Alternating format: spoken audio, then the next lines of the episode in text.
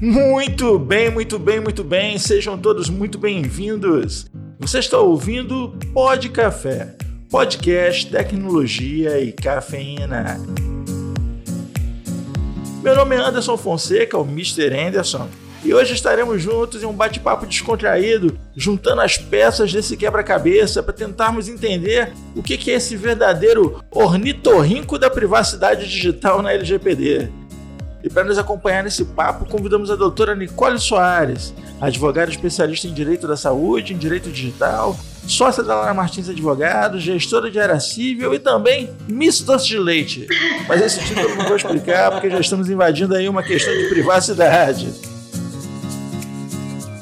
Aqui é Guilherme Gomes, a Content Manager da Access Software e hoje a gente vai falar um pouquinho sobre os conceitos que auxiliam a LGPD. Aqui é Diogo Junqueira, VP de vendas da Access Software e é um prazer receber de novo a doutora Nicole Soares, que estava conosco no primeiro e no segundo episódio do nosso Pod Café da TI. Eu sou Nicole Soares, falando aqui com vocês, sócia do Lara Martins Advogados, apaixonada por tecnologia e cafeína e acabo de ganhar um novo título também, né? Pelo Anderson. Nada pelo Anderson. Seja muito, muito, muito bem-vinda, doutora. Isso nos traz muita alegria estar aqui contigo mais uma vez. É, como bem lembrado pelo Diogo, você esteve conosco no nosso primeiro e segundo episódio. Então você é meio que de casa, né? De casa, né? Você ali, sócio, sócio fundadora, membro, aliás, é melhor não dizer sócio fundadora para advogado, não, você é convidada fundadora. Com advogados, é, a gente tem que tomar cuidado com a expressão que a gente usa, não sócio não.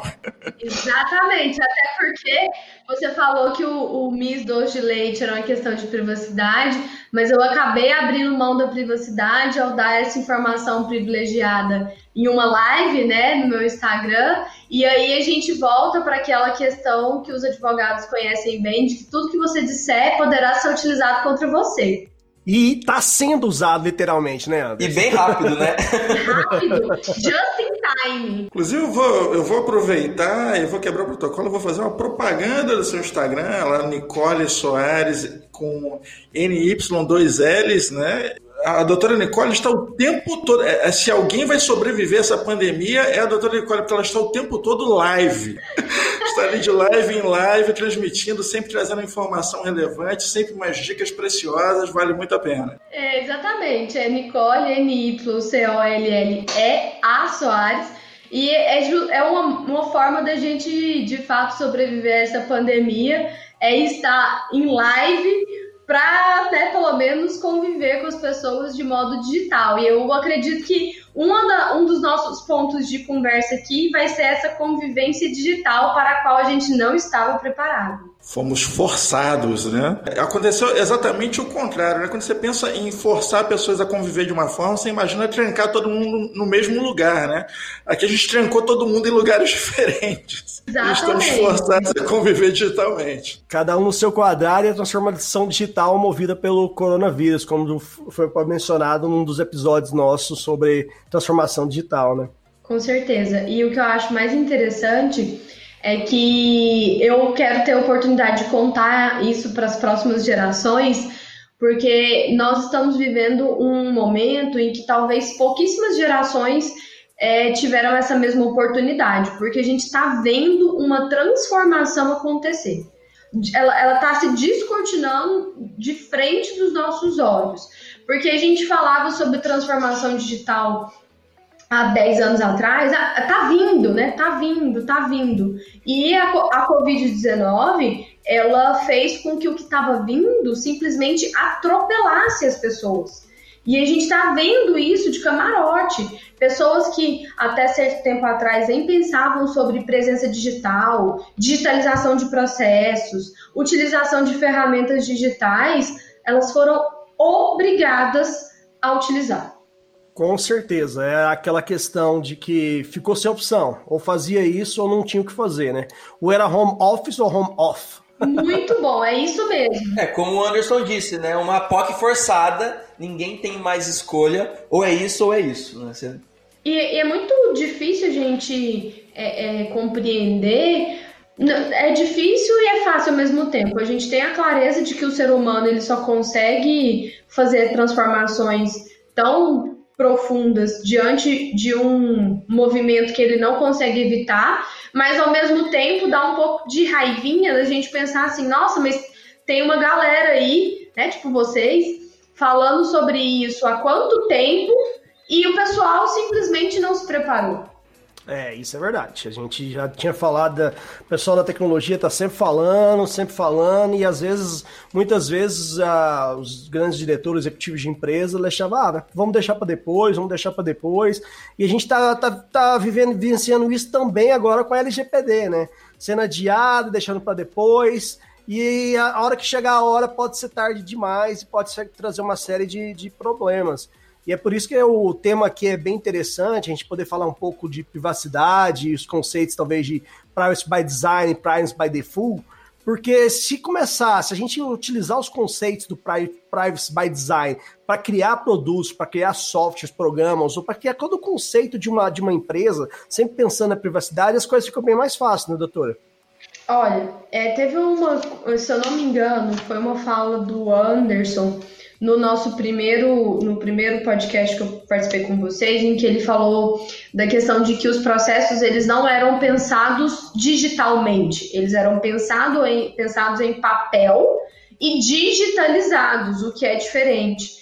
E agora a gente vai ter que digitalizar o formato como as pessoas pensam. E eu estava pensando sobre isso hoje de manhã, porque é, o professor que dava aula na academia, ele tá dando aulas pelo Zoom. E aí, ontem ele tava numa dificuldade danada, porque ele tava num lugar diferente, e a todo tempo ele tava tentando enquadrar o celular, ou era o computador, não sei, para que a câmera captasse de maneira melhor o, o que ele estava transmitindo.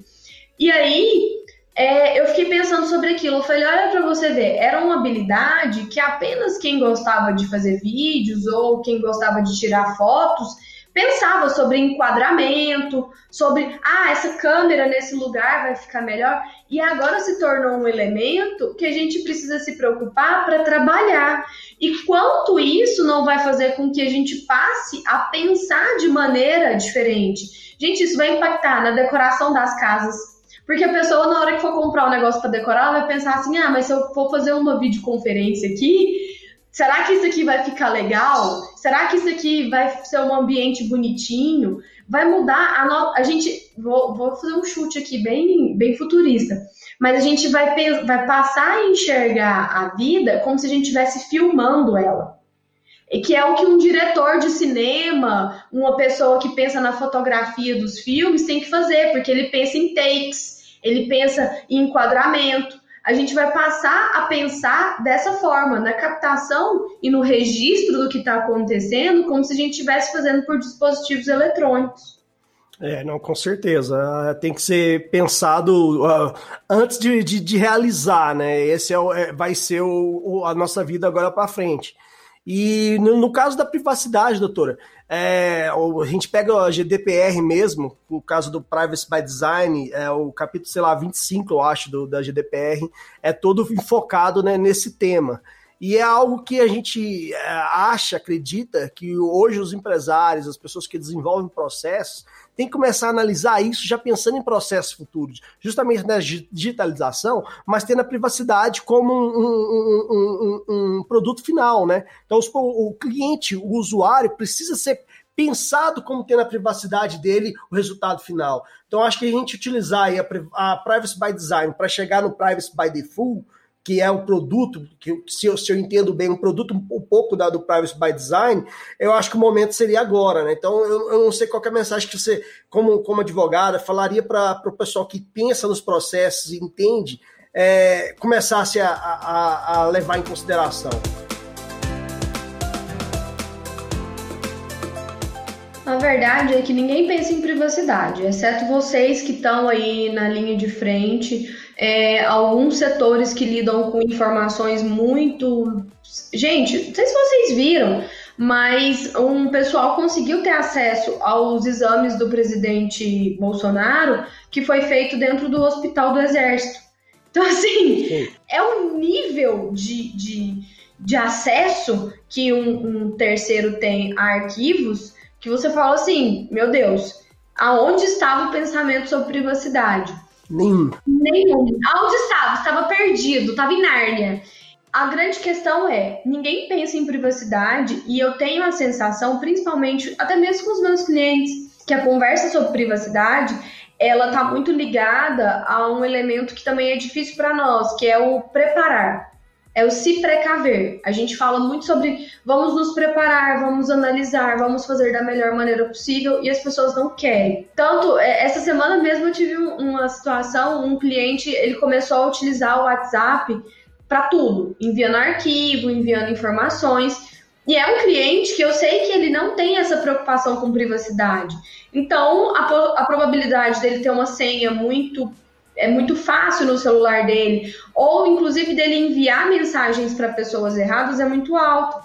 E aí eu pedi que ele me enviasse as informações por e-mail, e ele me questionou, ele falou: "Olha, mas o WhatsApp também não é um canal de comunicação?" E aí eu tive que responder a ele, olha, o WhatsApp, ele sofre ataques constantemente. A segurança dos nossos aparelhos, ela acaba sendo muito relativa, porque a gente está com o aparelho o tempo todo se deslocando. E outra coisa, até mesmo contratualmente, o nosso canal oficial de comunicação não é o WhatsApp. Se você for verificar uma apólice de seguro de alguma seguradora que cubra incidente de vazamento de dados, se eu estiver utilizando o canal inadequado, ela vai utilizar isso como argumento para não cobrir o meu, o meu dano. Que é a mesma coisa de você dirigir sem a sua habilitação né, se a habilitação tiver vencida. Então, se eu também não tomo o mínimo de cuidado, quem vai reparar esse dano vai me cobrar isso. Então, as pessoas não pensam. Então, a gente é, tem que entender como vai ser, qual, qual argumento vai ser efetivo para que as pessoas comecem a levar a sério isso. É que acho que é um dos primeiros princípios do Privacy by Design, né? Que é o, a, você ser proativo em relação à segurança dos dados é algo que a gente nunca. A gente sempre ouve ser proativo quando a gente fala de TI, monitoramento, injeção de serviço. A gente esquece também a parte dos dados, não só dentro da TI, mas como qualquer outra área, a gente nunca é proativo em relação à segurança. Eu acho que é um dos, dos primeiros, acho que um dos principais é, princípios que é você tentar evitar que o dado seja vazado. Né? Ter, tomar essas atitudes de, com proatividade para você evitar que o dado seja vazado, que esse é um dos principais e, e primeiros princípios aí, né? Na, e na verdade, o pensamento sobre privacidade ele acaba ficando muito vazio se você não pensar desde o início. Porque o trabalho que você vai ter lá na frente para consertar aquele processo que foi construído sem que houvesse foco nisso, muitas vezes não consegue fazer com que aquilo ali se torne seguro, né? É um trabalho que muitas vezes está fazendo um retrabalho e não vai adiantar. Não dá para levar no vamos ver como é que faz depois. Né? Não dá para fazer tipo Windows, né? Lança, depois a gente lança uma correção, outra correção, outra correção, e até hoje não foi corrigido. O fato é que você tem que desenhar como vai ser. Não, mas a questão aí da, do Windows muitas vezes é que brechas de segurança vão surgir, da mesma, da mesma questão em qualquer produto. Vai sempre existir uma, uma possibilidade de, de, de, de, ter uma brecha. Tem que ser corrigida, tem que ser peteada. Mas pensar no, no Privacy by Design, o, o, o Gomes comentou no, no, no, em alguns dos princípios, eu vou até mencionar os, os, sete princípios aqui, que é preventivo e não reativo, privacidade como configuração padrão, privacidade embutida no design da solução, a full functionality, que é na, basicamente ele ser funcional completamente e não, e não, e de, não deixar de ter as funcionalidades, end-to-end -end security, ou seja, de medida de segurança de ponta a ponta, visibilidade e transparência e, e, e acima de tudo, respeito pelo cliente. Esses são os, os sete princípios que a canadense, eu acho que, que, que fez esse Privacy by Design em 1990 ainda, ou seja, muito tempo atrás no Canadá, é, escreveu. E hoje é, ele é basicamente um capítulo inteiro da, do GDPR, é, se baseia-se nele. No Brasil a gente fala muito pouco ainda de Privacy by Design propriamente dita, mas ele é o conceito básico para a gente fazer algo bem feito. Que muitas vezes a gente pega umas soluções legadas, é muito mais difícil pegar uma solução legada e, e aí acontece o que aconteceu com a, a doutora a, é, comentou. Vaza-se um, um, exame, por quê? Porque não foi pensado que privacidade. Não foi pensado que aquele exame especificamente não deveria ter acesso sem uma chave, sem duas chaves, sem sem criptografia assim por diante. E hoje você pega, por exemplo, laboratório hoje de exame, eu fiz um, uma série de exame antes da pandemia, até hoje não busquei um deles porque eu tenho que ir lá, não é digital. então, assim, é aquele check-up. E, eu, e eu percebi o tanto que era fácil nesse laboratório especificamente de alguém pegar o exame de outra pessoa. Enquanto eu estava lá, chegou alguém com um papelzinho e falou: Ah, vou pegar o exame. Ninguém pediu mais nada. Pegou o eu olhei o papel e falei assim, gente, esse papel eu faço em casa. Então, assim, é, saiu com o exame da outra pessoa. Então, não, não tem um processo pensado ali. Do mesmo, da mesma maneira, eu tenho certeza que às vezes aquela recepcionista tem acesso àquele exame sem uma chave de fotografia, que não foi pensado isso a, a Pra, não foi pensado do conceito de privacidade para ser desenvolvido. E esse é o problema que a gente tem na, na, nos sistemas de hoje em dia. É porque a gente baseava, talvez, os nossos sistemas de segurança com fundamento no acesso, que eu acho que é muito do que acontece, por exemplo, com o exame. Você tem acesso àquele documento. Para você ter acesso àquele documento, você tem que provar que você é você. Só que hoje no planeta a gente tem muitas pessoas que tentam se passar por vocês que elas não são, que elas não são. E esse processo não digital, muitas vezes, ele inclusive é bem falho. Você pega o documento, tira uma cópia, igual você falou, ah, esse papel eu faço em casa. E aí a gente ficou parado no tempo, talvez na ilusão de pensar que ah, dessas informações não interessa a ninguém. A quem interessam essas informações? E aí a gente deu um salto quântico para um momento em que todas, todas as informações interessam a todo mundo. E aí a gente ficou nesse, nesse abismo, né? Porque a gente não pensou em proteger as informações porque a gente achava que ninguém se interessava por isso. E eu, abrimos a porta para uma realidade em que todos os dados podem significar muito. E aí, cadê a privacidade pensada desde o início do processo? É, não, isso é muito fácil. Inclusive, Anakin, eu sou seu pai. eu sou seu pai. Basicamente isso, é muito simples, né? Tá até com o mestre Yoda aqui, ó. É muito simples hoje, é, a gente, é, qualquer um se passar por qualquer um no mundo digital, né? Você liga num, num, num, banco, ele faz uma série de perguntas, se você tiver com as respostas, você consegue se passar para essa pessoa. Então você tem que dificultar bastante, pensar no processo realmente é, de forma a proteger esses dados e a quem tiver da, da, da outra ponta para não ter esse tipo de problema. Igual você comentou, o seu cliente ali, é, ele pode sofrer uma, um ataque simples de WhatsApp, que hoje em dia é, muita gente cai, que é aquela questão, ah, você foi premiado em alguma promoção, ou é aqui é do LX, é, confirma o, código aí para confirmar o seu anúncio, a hora que confirma aquele código, ele perdeu o WhatsApp. É um, é um tipo de, de golpe que, que tá na moda, uh, tá acontecendo todos os dias. Direto você vê alguém tendo o WhatsApp sequestrado por um simples fator de eles não colocar duplo fator de autentificação, que é uma questão simples de segurança, tá no WhatsApp, mas não vinha habilitada por padrão, que aí a gente chega no privacy by default. Então, o certo seria, o, na hora que você fizer uma conta do WhatsApp, já exigir que você criasse aquela senha, aquele duplo fator de autenticação. Que aí sim, by default, você teria privacidade ali habilitada. Porque muitas vezes o usuário não tem esse conhecimento, que nem às vezes pode ser o caso de, desse seu cliente, ou pode ser o caso do meu pai e da minha mãe, que eles não tinham esse conhecimento de ir lá e fazer isso. Então, o que, que eu tive que fazer? Eu ir lá mostrar e, e, e habilitar o duplo fator de autenticação. Eles não, não era algo by default. E na minha opinião, então, hoje, tudo tem que ser by default. Já tem que vir lá, você criar uma rede social sua, by default vem tudo privado. Você quer ir liberando, você libera o que você quer. Você quer que os seus amigos vejam sua foto, eles veem. Você quer que alguém comenta, sim. Mas by default deveria ser privado, privado, privado. Porque ninguém sabe como isso vai ser.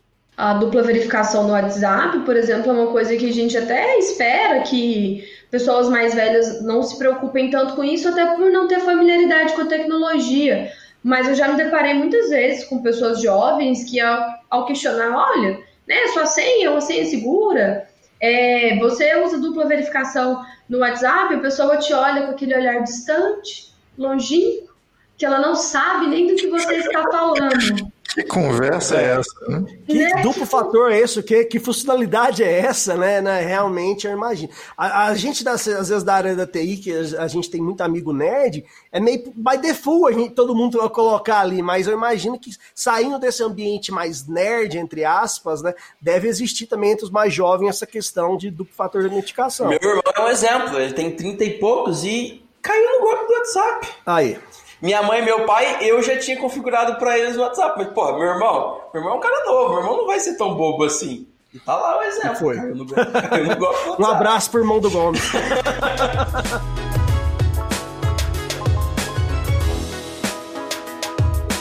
Eu acredito que, que, que seja real, que para é, realmente para quem tem mais idade seja mais complicado, porque está aderindo a um raciocínio novo, né? Agora, inclusive, recentemente a gente teve uma senhora aí de 73 anos, coitada, sofreu um vazamento de áudio aí, a Regina Duarte.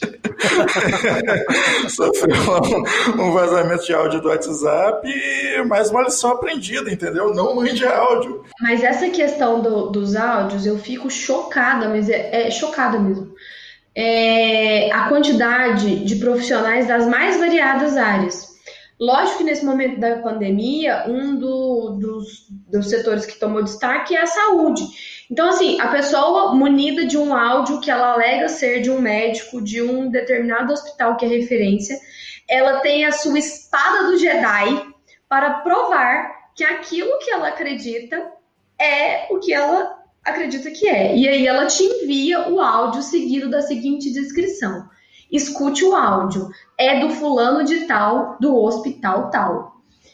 Em alguns casos, a gente sabe e soube, porque foi noticiado pela mídia, que de fato o eram. Eram áudios de alguns médicos de hospitais renomados, e isso foi confirmado. Agora, a questão é Será que esses profissionais, ao gravarem áudios nos seus WhatsApps, compartilharem em grupos, eles não se preocuparam com a amplitude da divulgação dessas informações? Por isso que eu falo que o pensamento sobre privacidade ele é quase inexistente. Porque será que ele iria mandar aquele áudio se ele imaginasse que aquilo ali seria replicado indiscriminadamente. Iria viralizar, né? Iria viralizar. Viralizar, de, exatamente. De repente, um grupo específico lá de um determinado hospital, ele postou algo no grupo e de repente tá lá no Amapá, já tá, tá sabendo do que ele tá falando. E é realmente, isso aí, né, na época de pandemia, maximizou muito na área da saúde. Eu, tem, eu recebi cada áudio que eu não sei se é verdade ou não é, eu nem ouço mais, porque é, é, muita informação e a gente não tem como verificar de fato da onde veio. Se veio da sua tia, você eh, não, não, é, não, isso aí é as fontes. É complicado, porque assim, você pode realmente estar compartilhando ou ter recebendo um material que é legítimo, que alguém realmente disse, enfim, e ainda assim legítimo é, em que sentido, né? Porque o conteúdo não dá para julgar, cada caso vai ser um caso, mas qualquer um também mal intencionado abre um site de um hospital, é, pega o nome de, de, alguém. Eu sou o doutor Luiz Mourão, aqui do hospital é, da, da Casa Grande de não sei quando de Bagé. Nós estamos fazendo aqui um tratamento muito bem sucedido com banana, porque banana é a solução para isso. Banana é ferro, né? E ferro, é excesso de ferro mata corona, é umas então, besteiras desse tipo. E as pessoas começam a compartilhar loucamente como se isso fosse realmente uma verdade absoluta. Exatamente. E agora um, um questionamento que me veio aqui à mente é se, se, daqui a algum tempo, se é que vai demorar muito, se a gente vai ter que precisar, a gente vai ter que utilizar nas nossas ferramentas é, verificação, por exemplo, de voz, né? Para provar que fulano é fulano, né? E, eu não duvido, não. Eu, eu duvido. Eu, inclusive, é um tema que a gente é, falou no, sobre inteligência artificial. Ah, que já tem soluções hoje que é possível se uma voz é de uma pessoa se é um fake, por exemplo. Então, assim, eu não duvido nada no futuro que vai ter, a que você está conversando com alguém ou receber um áudio assim, é, voz verificada, alguma coisa nesse sentido. Porque hoje até deepfake já é possível fazer, né? Então, já, já é possível colocar o Anderson ali falando que vai me enviar 400 mil de PO hoje. E às vezes ele não vai enviar 400, vai enviar só 200. Então, assim, não é ele falando, é o Gomes falando. Isso aí é fácil de, de, de colocar e fazer. É, hoje com a inteligência artificial já, a, gente, a gente já tem é, isso, né? E, e, às vezes até é utilizado na China como brincadeira e etc. Então, é, é, você pode receber um vídeo falando que o Trump falou algo e não era o Trump. Isso aí hoje em dia tá, tá muito próximo. Quando a gente pensa em privacidade, a gente também está pensando em garantias constitucionais, pensando no, no, cenário do Brasil e eu sei que em outros países do mundo. Um dos dilemas que a gente vê acontecer agora é justamente sobre o deslocamento, né? Porque a gente está, estamos sendo monitorados, até porque como que aqueles índices de isolamento social estão sendo feitos? né? E ninguém autorizou, se a gente for pensar friamente, você autorizou que seus dados de georreferenciamento fossem utilizados para esse fim?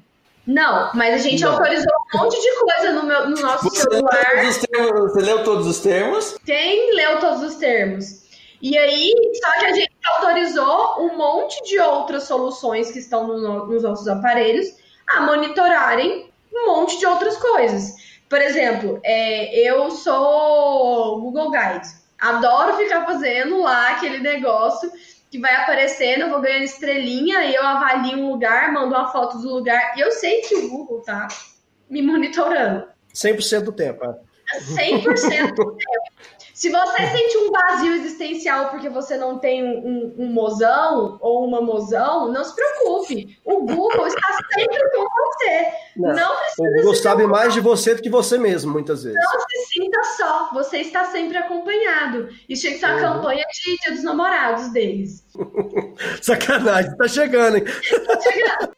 E ao mesmo tempo, é um dilema porque a gente precisa dessas informações para entender se o que está sendo feito está sendo efetivo ou não. E aí, entre a privacidade e entre o direito à saúde, a preservação da saúde, como que a gente entra em uma, uma escala de equilíbrio? Isso é muito complexo, é muito complicado.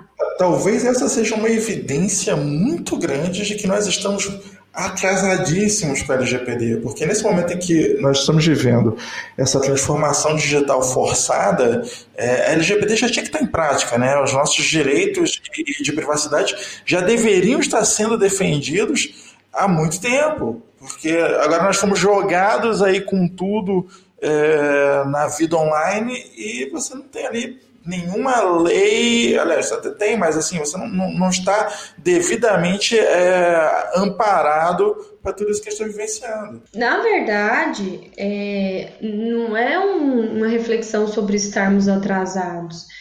É, nós estamos, nós estamos muito atrasados, principalmente quando a gente fala sobre cidadania digital, porque as crianças deveriam é, ter na escola informações sobre privacidade, o uso adequado dessas ferramentas. Porque vamos, vamos fazer uma conta aqui de, de papel de pão, né? Se as pessoas tivessem informações sobre isso no momento em que o Facebook surgiu, né? A gente já teria pessoas aí com 10 anos de educação digital e elas teriam replicado esse conhecimento e a gente teria um cenário muito melhor. Mas depois de 10 anos a gente utilizando uma rede social que hoje ela é assustadoramente é, é, ampla, né? Porque é incrível você pensar em todas as funcionalidades que o Facebook tem.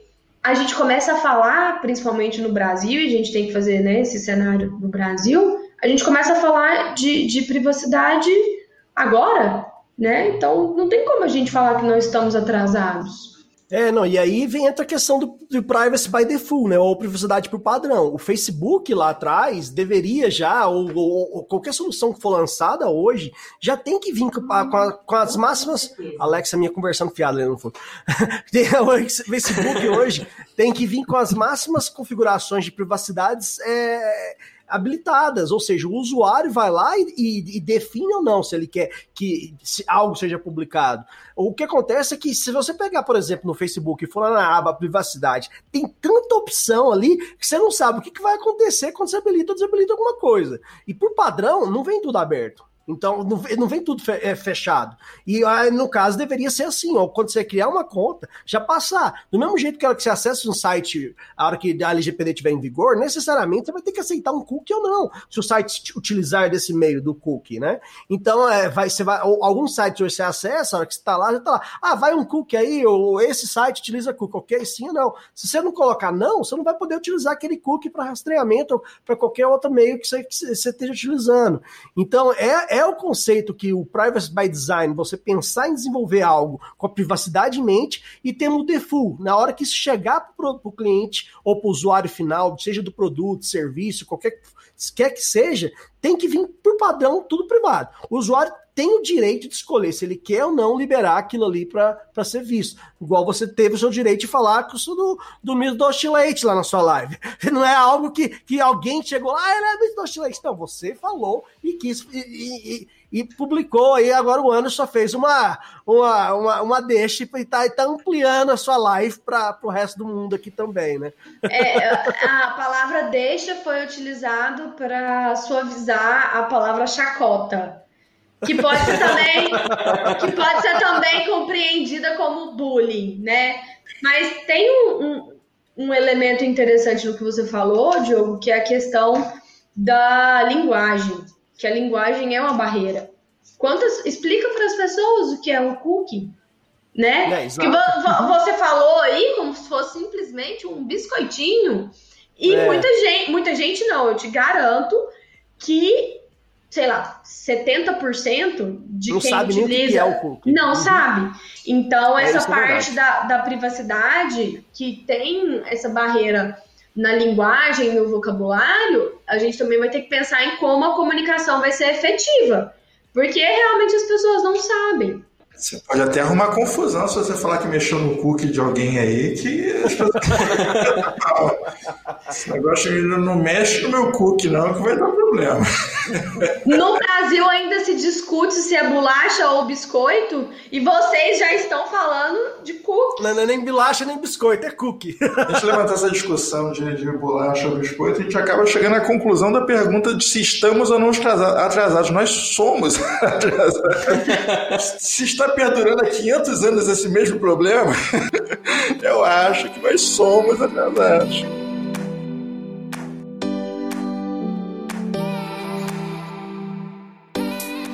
É outra coisa que a gente também tem que aprender a fazer é diante da situação que nós estamos, né? A gente tem que reconhecer isso e a partir desse reconhecimento fazer o melhor que pode ser feito. Não adianta a gente ficar também naquela coisa, não, não, estamos bem, estamos ótimos, vamos dar um jeitinho. Não vai ter jeitinho, né? Não vai ter jeitinho. A partir de agora, principalmente com essa ausência de fronteiras as fronteiras agora são todas quase que digitais, não tem jeitinho. A gente está falando de algo muito sério, que representa a possibilidade das pessoas conseguirem se manter em um mercado tendo uma atividade produtiva ou não. Então não dá para ser mais no jeitinho. Sim, eu tinha um amigo que dizia, um amigo bem religioso, toda vez que surgiu uma desgraça, ele falava assim, tá amarrado. Eu falava assim, não, tá soltinho, tá soltinho, soltinho, tá amarrado não. Você tome cuidado. Conceituando o Privacy by, by Default, é, essa ilustração que o Diogo fez lá do, do Facebook, eu acho que, assim, é, você, quando você entra né? Ou quando você, é, literalmente no Facebook, quando você se, quando você cria sua conta, aparece lá um, um bebezinho, né? De que você nasceu, né? E, e, realmente você entra na, na, naquela rede como você vem ao mundo, né? Você entra pelado, né? Sem privacidade nenhuma. Eu, você tem uma memória boa, hein, Anderson? Você, você, lembra como é que aparece o Facebook quando você cria, cara? Faz tantos anos que eu criei o meu que eu não tenho a mínima ideia o que aparece. Entendeu? Ou ele é o rei do fake, né? Vai saber. lá a, a, sua, a sua timeline do Facebook até o final, a última coisa que vai aparecer é um bebezinho e a data em que você criou a conta, entendeu? E, e, fora a câmera no dedo, se até o final, é porque vai dar, vai dar câmera no dedo se eu for até o final da minha timeline. Isso é impossível, cara. eu, eu fiz isso algumas vezes, mas eu não estava stalkeando ninguém, viu? Mas então, é, é isso, né? Privacy by Default é essa a proposta. Você já tem, seja na aplicação, seja no serviço, seja, é, é, enfim, no app, o que for, por default, a privacidade garantida de acordo com a lei. É, na verdade, o que você.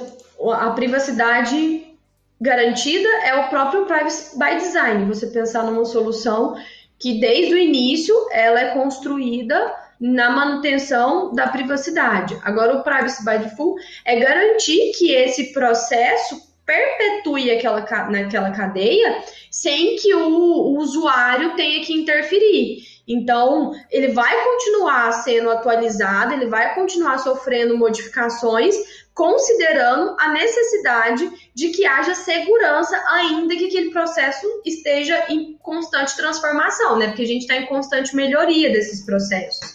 Então você não dá a opção do tipo, ah, eu, eu não quero aqui que esse, que esse meu serviço seja seguro. Não, não tem essa opção. Ele vai atender a essa necessidade de segurança, porque vocês podem até falar melhor do, disso do que eu, mas uma solução que ela é segura hoje, talvez daqui uma semana ela já não é mais segura. Hoje de noite, talvez, enquanto a gente dorme, tem algum indiano ou algum chinês é, procurando uma brecha, né? Porque assim, todo o sistema vai, vai sofrer brecha. A gente tem a prova Microsoft aí, pô. Quantos milhares de programadores não tem lá buscando segurança e toda terça-feira quase tem aí uma porrada de atualização de segurança. É, uma vez por mês, pelo menos, tem um patch use, fora os zero days, né? Agora, o problema é nem, nem sempre é só, é só no software, ou só numa brecha de segurança. O problema pode ser o processo. O processo de ontem é, ou de hoje pode ser diferente do processo de amanhã, e envolve alguma outra coisa que tem que ser feita, que às vezes, se a pessoa não pensar na privacidade como um meio, é, é, acaba complicando. Por exemplo, a questão do, do, pode voltar no laboratório. O jeito de pegar um exame hoje, um jeito de pegar um exame amanhã, pode ser diferente. Isso aí, a, a partir do momento que muda esse processo, tem que ser levado em consideração. Peraí, mas como é que a gente vai garantir que, que, que, que, que somente esse usuário, qual o tipo de criptografia? Será que tem uma chave pro lado de cá? Será que nós estamos falando de, de, de criptografia ponta a ponta, entendeu? Então tem que ser pensado dessa, dessa maneira para na hora que garantir que quem tem acesso é só quem tem que ter acesso e os processos muitas vezes são muito, ah, são desenhados de uma maneira e na hora que ah, precisa evoluir ou tem uma pandemia ou, ou tem qualquer coisa dentro da empresa ou uma mudança de governamental tem que ser toda reestruturada e às vezes você não consegue adicionar ou pensar na privacidade como um meio daquilo lá. E aí às vezes é culpa do, do software disso daquilo e muitas vezes não é né? E a gente tem que lembrar que lá atrás ou na verdade na frente tem um usuário que não é obrigado a entender todas essas possibilidades e que a ele tem que ser garantido um processo baseado na privacidade, né? Então, peraí. É, a proposta, então, do Privacy by Default é que você tem ali um tratamento contínuo dessa, dessa privacidade. Né? É, de tempos em tempos você recebe ali, seja do Google, seja do Facebook, seja do Instagram, do que for, você tem ali atualizações na política de privacidade. Né? Você recebe uma atualização, você precisa concordar com ela. É, seria por aí a proposta dentro da LGPD ou isso seria automático? Você vai ter que concordar, não vai ter que concordar? O que, que vocês entendem? Eu entendo que não há concordância, que esse processo ele acontece de maneira natural. Agora, a discordância que teria que ser expressa, né? E aí eu me questiono quem que vai questionar sobre ter um processo mais privado e seguro, e seguro ao invés de ter um processo menos seguro. Óbvio que a gente sempre sabe que podem existir, mas entendo que não seria a lógica, né? Não, faz, não faria sentido nenhum alguém querer que seja inseguro, né? não, eu quero deixar meus dados expostos. É, tá muito, tá muito seguro isso aí, vamos dar uma não. brasileirada, vamos deixar é, isso mais tranquilo. Vamos deixar isso mais tranquilo, vamos publicar isso aqui de hora em hora. Entra, entra a questão da, da negligência, né? Infelizmente, é, a gente que, que lida aqui com gestores de, de TI do, do Brasil inteiro é, de vez em quando eu converso com um gestor que fala assim: não, não quero atualizar, não. Eu falo assim, cara, você está no ramo errado. não, mas é que a versão nova e tal. Eu falei assim: eu entendo o seu sentimento, dá para a gente fazer isso em casa às vezes, mas quando é empresa, você tem que manter tudo redondinho, você tem que manter a última versão. Né? Você tem que. É, faz parte do, do escopo do seu trabalho manter as coisas em dia. Então, assim, é uma questão de segurança inclusive que quando você falha nela, você está diretamente responsabilizado. Peraí, quem é que foi que deixou essa brecha aqui? E alguém esqueceu de atualizar. Não esqueceu, deixou, né? Ou não usou o Desktop Center, não sei. Não tem nada automatizado, né? quando a gente fala agora dessa transformação digital que teve, é, esses processos têm que ser repensados com muito mais carinho, muito mais cuidado. Porque agora antes você tinha, pelo menos, a segurança de estar todo mundo ali utilizando e acessando de dentro da empresa, acabou, acabou, tá todo mundo de casa, e eu é o cara de casa, o computador de casa, na rede, não uma rede corporativa segura, uma rede é, residencial, com acesso a todos os documentos dos clientes e, e, por aí vai, do computador de casa. E como é que você vai manter isso seguro? uma atualização de um patch do Windows, por exemplo, que o cara, ah, não, é o Windows, está rodando lá, não mexe não que pode dar problema. Deixa de ser facultativo e passa a ser essencial para você manter a segurança do, do teu ambiente e dos dados do teu cliente final na ponta. E aí, soluções, Anderson, para a resposta para esse gestor que não quer atualizar, às vezes, é tem que ter soluções igual o Desktop Center, por exemplo, que é onde você tem ali a possibilidade de emular, fazer um teste. Ok, eu tenho mil, mil máquinas no meu ambiente, eu quero fazer um teste desse, desse patch para 10 máquinas ou para 50 máquinas, ter o grupo de teste e aplicar primeiro para aquele grupo para saber para ver se deu problema. Se não tiver nenhum problema, que Microsoft pode dar problema, a gente sabe que dá problema. Tem patch que vem com defeito, você tem que fazer um rollback, então você vai, testa, espera um certo período, ou seja, cria uma política de governança ali para aquele tipo de atualização. Deu certo, não teve nenhum problema, não deu nenhum incidente. Ok, vamos roll isso aqui automaticamente para o resto do ambiente. E aí, tendo de forma distribuída, é algo que, que, que, que deixa de ser é, é uma, um luxo, é uma necessidade. O, hoje, o gestor de TI ou o gestor de tecnologia que não tenha isso implantado na, na, na, na, nas suas empresas, se ele tem mais de 50 computadores, eu falo que ele é louco, entendeu? Porque ele vai ter problema. Se tem mais de 10, eu falo que ele é louco. Não, é, não, 10 ainda eu falo, ok, ele pega alguém, vai na casa, uma vez por mês, vai na casa de alguém, te, corre o risco. A empresa é pequena, mas é, é perigoso, mas enfim, é o risco mais calculado.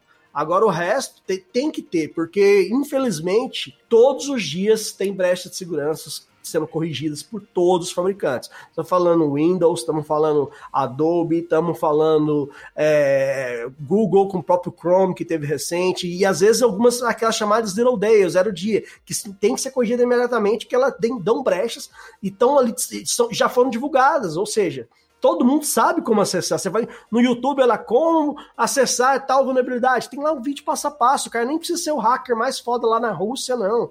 Ele, ele, ele pode seguir o passo a passo que ele vai invadir uma máquina e acessar automaticamente a VPN fechado de uma empresa, às vezes. O pré-requisito é ter duplo fator de autenticação no WhatsApp. É, até bem pouco tempo, é, não dava nada, né? Vamos ser sinceros. Não dava nada. Mas agora a coisa a coisa tá, tá, mais séria, a coisa tende a ficar mais séria ainda agora com a implementação da LGPD. E o momento para se preparar é agora. Né? Quando a gente fala desse tipo é. de ferramenta, é literalmente uma ferramenta. É, é a mesma coisa você chegar para o cara assim: olha, seu papel agora é apertar parafusos o dia inteiro, toma aqui um garfo. O cara, pô, como, como, assim um garfo? Né? Você, tem que ter, você tem que ter uma chave de fenda, né? O Desktop Center é uma ferramenta como essa, é uma ferramenta especializada. Você pega e resolve o problema como deveria ser feito. Agora, é, no, no cenário geral, entrou mais dois profissionais para o departamento de vai dar merda de qualquer empresa, né? Entrou alguém da TI e alguém do jurídico, porque tem que ter alguém lá vigiando. É, na verdade, a velha história de que entrou agora, mas já deveria ter entrado há muito tempo, é. né? Porque é um movimento que os riscos já existiam, e aí só agora a gente está falando sobre isso. Só que, inclusive, eu percebo que é um, um até um incômodo para o pessoal da TI, que muitas vezes fica aquela briga do tipo: será que isso aqui sou eu mesmo que tem que, que tomar conta disso? E a gente começa a enxergar uma necessidade de desenhar funções que sejam mais multidisciplinares, né? Que é mais uma coisa que a gente sempre falou sobre mudanças da tecnologia em que você precisa de profissionais que entendam de mais de uma coisa, não dá para entender só de uma coisa, porque mesmo o pessoal da TI, se ele compreender apenas o que a tecnologia traz. Muitas vezes essa compreensão é limitada e o profissional da área jurídica, se ele não entender o que a área técnica está buscando, a abordagem também vai estar tá limitada, né? Então, como que a gente vai conversar sobre isso? É loucura, né, doutora? Seria alguém partir do princípio que, que, que se não for multidisciplinar, como você falou, é realmente é insano tentar tentar fazer, desenhar esses processos, ou, ou tentar pensar em privacy by design uh, somente ao, o cara desenvolvedor de software, né? Só, se você pegar só o desenvolvedor, ah, vai lá e faz privacy by design, ele, aham. Tá, vai ficar, vai ficar legalzão, né? A gente faz o software aqui, depois você escreve lá, o, manda pro jurídico escrever o, o, o, termo de privacidade. E isso não funciona, porque o, o, jurídico vai escrever lá o que ele quer e o, e o, e o software não vai, ter, não vai te conseguir atingir. É aí que a gente tem que pensar de forma multidisciplinar antes de começar a desenvolver algo ou um processo que às vezes você fala, ah, antes não dava nada. Pô, com a LGPD a única coisa que mudou, Anderson, é a multa, cara. Porque na verdade os dados, a, o, o, problema que o dado já pode trazer é, já existe há muito tempo. Ele pode trazer prejuízo muito maior do que simplesmente a multa. Você pode entrar e ter informações sigilosas da empresa vazadas, entendeu? Informações financeiras ransomwares e assim, e assim por diante. Isso existe, está aí hoje, está aí há muitos anos, entendeu? Não é porque chega uma LGPD em vigor, a multa sendo é, é enforçada, que a gente não deve, não deve preocupar com isso. Então é, eu concordo com a doutora quando ela fala que já deveria existir essa preocupação há mais tempo. Eu continuo preocupada com a questão de que a preocupação agora ela existe, mas a gente até agora não conseguiu dar passos largos em, ferramentas para fazer com que ela seja realmente algo respeitado. Né? Porque só se preocupar com isso não é suficiente. A gente precisa ter ferramentas eficazes. E eu tenho certeza que um dos gargalos aí vai ser a questão da comunicação, como eu falei para vocês. Porque se a gente não consegue comunicar qual é a importância disso, de que os processos têm que ser pensados diante da privacidade, só vai nos restar os argumentos da LGPD baseados em multas.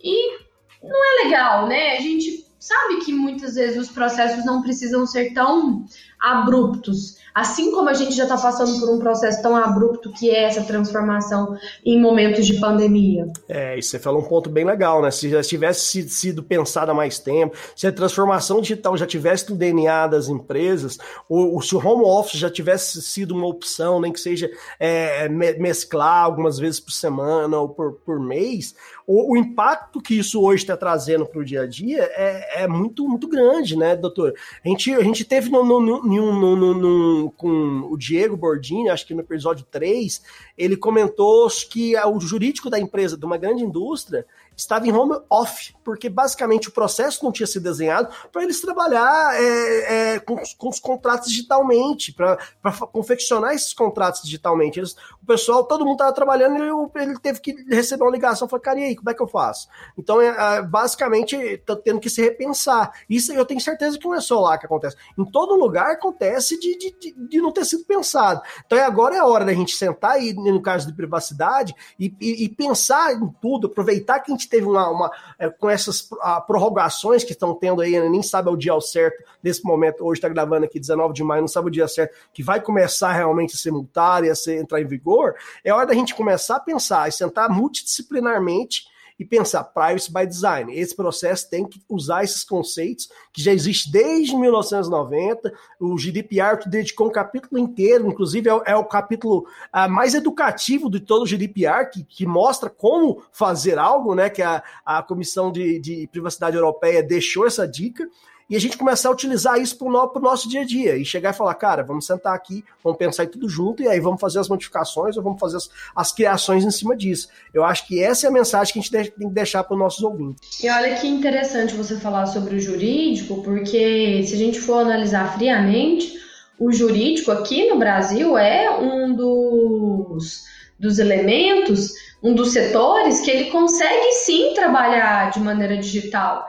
Eu tenho orgulho de falar que nós conseguimos migrar a nossa estrutura, migrar a nossa operação de um dia para o outro sem maiores transtornos. A gente não ficou sequer um dia sem que os advogados estivessem trabalhando em contato com os clientes, com a comunicação direta entre os colegas, a gente fazendo reunião e tudo mais. Então, é possível. Agora, isso exige preparo que por sorte e por muita competência. Competência acima de tudo, né? né? Já estávamos preparados para esse movimento. Então, é, tem que querer também, né? Com certeza, tem que querer. Tem que querer. Deixa eu fazer uma pergunta aqui de interesse do nosso ouvinte, interesse dos gestores de TI que estão é, antenados aqui com a gente, porque na verdade o que acontece? A coisa mudou um pouco. Né? É, essa é uma, uma profissão de cada vez maior responsabilidade, né? tem cada vez maiores atribuições, atribuições mais sérias. Né? Igual o médico, você tem ali um, um, todo um conselho, né? um advogado tem todo um conselho de proteção. Eu acredito que a gente vai, vai caminhar para isso na área de, de TI, também ter é, é, conselhos e, e métodos regulatórios mais fortes, porque o que acontece? É, a responsabilidade nas mãos do gestor de TI é cada vez maior. Né? Começou lá com o garoto da informática e hoje nós estamos aí com profissionais que têm nas suas mãos informações que levantam e derrubam governos, é, podem acabar com a privacidade da vida de uma pessoa e podem destruir e levantar uma empresa. Né? Então, como é que fica legalmente para esse personagem? Hoje ele já pode ser ou com LGPD ele já vai poder ser implicado diretamente com problemas de vazamento, porque hoje vazou alguma coisa é culpa de ninguém, né? Vazou, vazado. Mas e aí, de quem vai ser a culpa disso daqui a pouco? Olha, é, uma das questões que, inclusive, eu sempre levanto para os meus clientes, que isso fica parecendo que é uma necessidade de regulamentação externa, de legislação externa, sendo que isso pode estar, inclusive, regulamentado em contrato. Então eu sempre falo, olha, vamos colocar isso aqui no contrato. Questão da segurança, incidente de vazamento, qual que é a multa, qual que é a reparação, como que fica a situação da manutenção do contrato após um incidente. Gente, isso deve estar previsto em um contrato. Só que tá todo mundo meio que esperando uma legislação para que a gente comece a pensar sobre isso. Óbvio que havendo a legislação fica muito menos complicado você abordar um cliente, um stakeholder ou qualquer pessoa nessa cadeia de relacionamento comercial, empresarial e falar, olha, a gente tem que falar sobre isso, né? Mas até que ponto a gente vai esperar que haja a legislação para a gente falar sobre isso? Não faz o menor sentido, né? A gente tem que ser proativo e não reativo. Princípio básico do Privacy by Design. Vamos ser proativo desde já para não termos problemas depois, para não termos mais retrabalho depois, acima de tudo. E nós temos um problema, e eu sou, nesse ponto, eu sou da turma é, old school do direito, não parece uma contradição, né? Tô aqui falando tecnologia, então, mas eu sou old school porque eu acredito muito na força dos princípios jurídicos. No Brasil, a gente tem uma busca por é, determinações taxativas de não pode isso, pode aquilo. Quando, na verdade, é, se eu estou falando de dados de uma empresa, eu não preciso de uma nomenclatura que esteja lá dados. A marca é dado, a marca é patrimônio, as informações são protegidas. Por que, que eu preciso me apegar tanto a uma descrição literal, sendo que eu já tenho um subsídio jurídico para pleitear uma ferramenta segura, juridicamente falando, para o meu cliente e tecnologicamente segura também? Então, falta essa, essa busca proativa de um ambiente seguro, né? Tanto juridicamente falando, como, como tecnologicamente falando também a gente tem que aproveitar né, esse momento que a gente, que a gente teve aí de, do, de estender a lei para a gente conseguir se preocupar. A gente não pode deixar novamente pensando nos últimos seis meses, nos últimos três meses, para a gente começar a pensar nisso. Senão vai, vai, a gente vai voltar naquela transformação abrupta de novo. Vai esperar bater na. A, aquele ditado, esperar a água bater na bunda para correr. A gente não pode, a gente tem que aproveitar que a gente teve esse adiamento para correr atrás e, e se adequar o mais rápido possível. Aproveitar para pensar nos processos de uma maneira mais usando o Privacy by Design, o Privacy by Default, para a gente conseguir agilizar a entrega desses processos. Muito bem. Bom, eu quero agradecer mais uma vez a doutora por ter compartilhado seu tempo conosco, como sempre é iluminador, foi fantástico. Algumas dicas de ouro aí para você que está fazendo a gestão da sua empresa, a gestão da sua TI. É, eu fico com algumas, tomei nota, a doutora fala, eu estou sempre com a caneta na mão, porque ela, acreditem, às vezes eu uso caneta. mas ela sempre traz alguma coisa interessante e eu tenho certeza que foi para todos vocês. É, é sempre muito interessante participar com vocês. E eu aprendo todas as vezes quando participo e realmente tem muita coisa que é para tomar nota, justamente porque a gente pode implementar. Não precisa esperar a próxima pandemia, que a gente inclusive não quer que venha. Não venha, por favor. Não venha, para que você altere seus processos internos sejam eles jurídicos, sejam eles tecnológicos. Porque aquela história de que o mundo mudou, ela já está até atrasada. O mundo sofreu uma revolução. E quem não pular nesse movimento, para dentro desse movimento, vai ficar literalmente vendo a banda passar. É isso aí. Então não vamos esperar nem a próxima pandemia, nem a próxima pandemia digital, né? Vamos estar tá todo mundo aí, ter certeza que está bem protegido. O do Exatamente. é isso aí. Não vamos deixar para amanhã o que já devia ter sido feito ontem, né? Nem feito hoje. Então, assim, é, temos que repensar, temos que começar hoje a fazer, o que já devia ter sido feito e pensar sempre no conceito. Se você não sabe por onde começar, fale conosco. O pessoal aqui da Acessoft, da Lara Martins Advogada, a gente trabalha sempre junto e podemos auxiliar no, tanto no, na parte multidisciplinar e como na parte é, tecnológica da, da, da situação. Então, podemos estamos à disposição e muito obrigado, doutora, novamente pelos seus insights. Tchau, tchau, gente. Muito obrigada. Muito obrigado, doutora. E a mensagem é: você já está atrasado. E fica ligado, porque o tempo é curto e segurança é uma coisa que existe, mas dura pouco.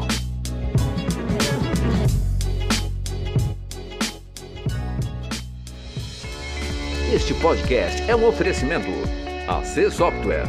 Liderança em soluções para gerenciamento de TI.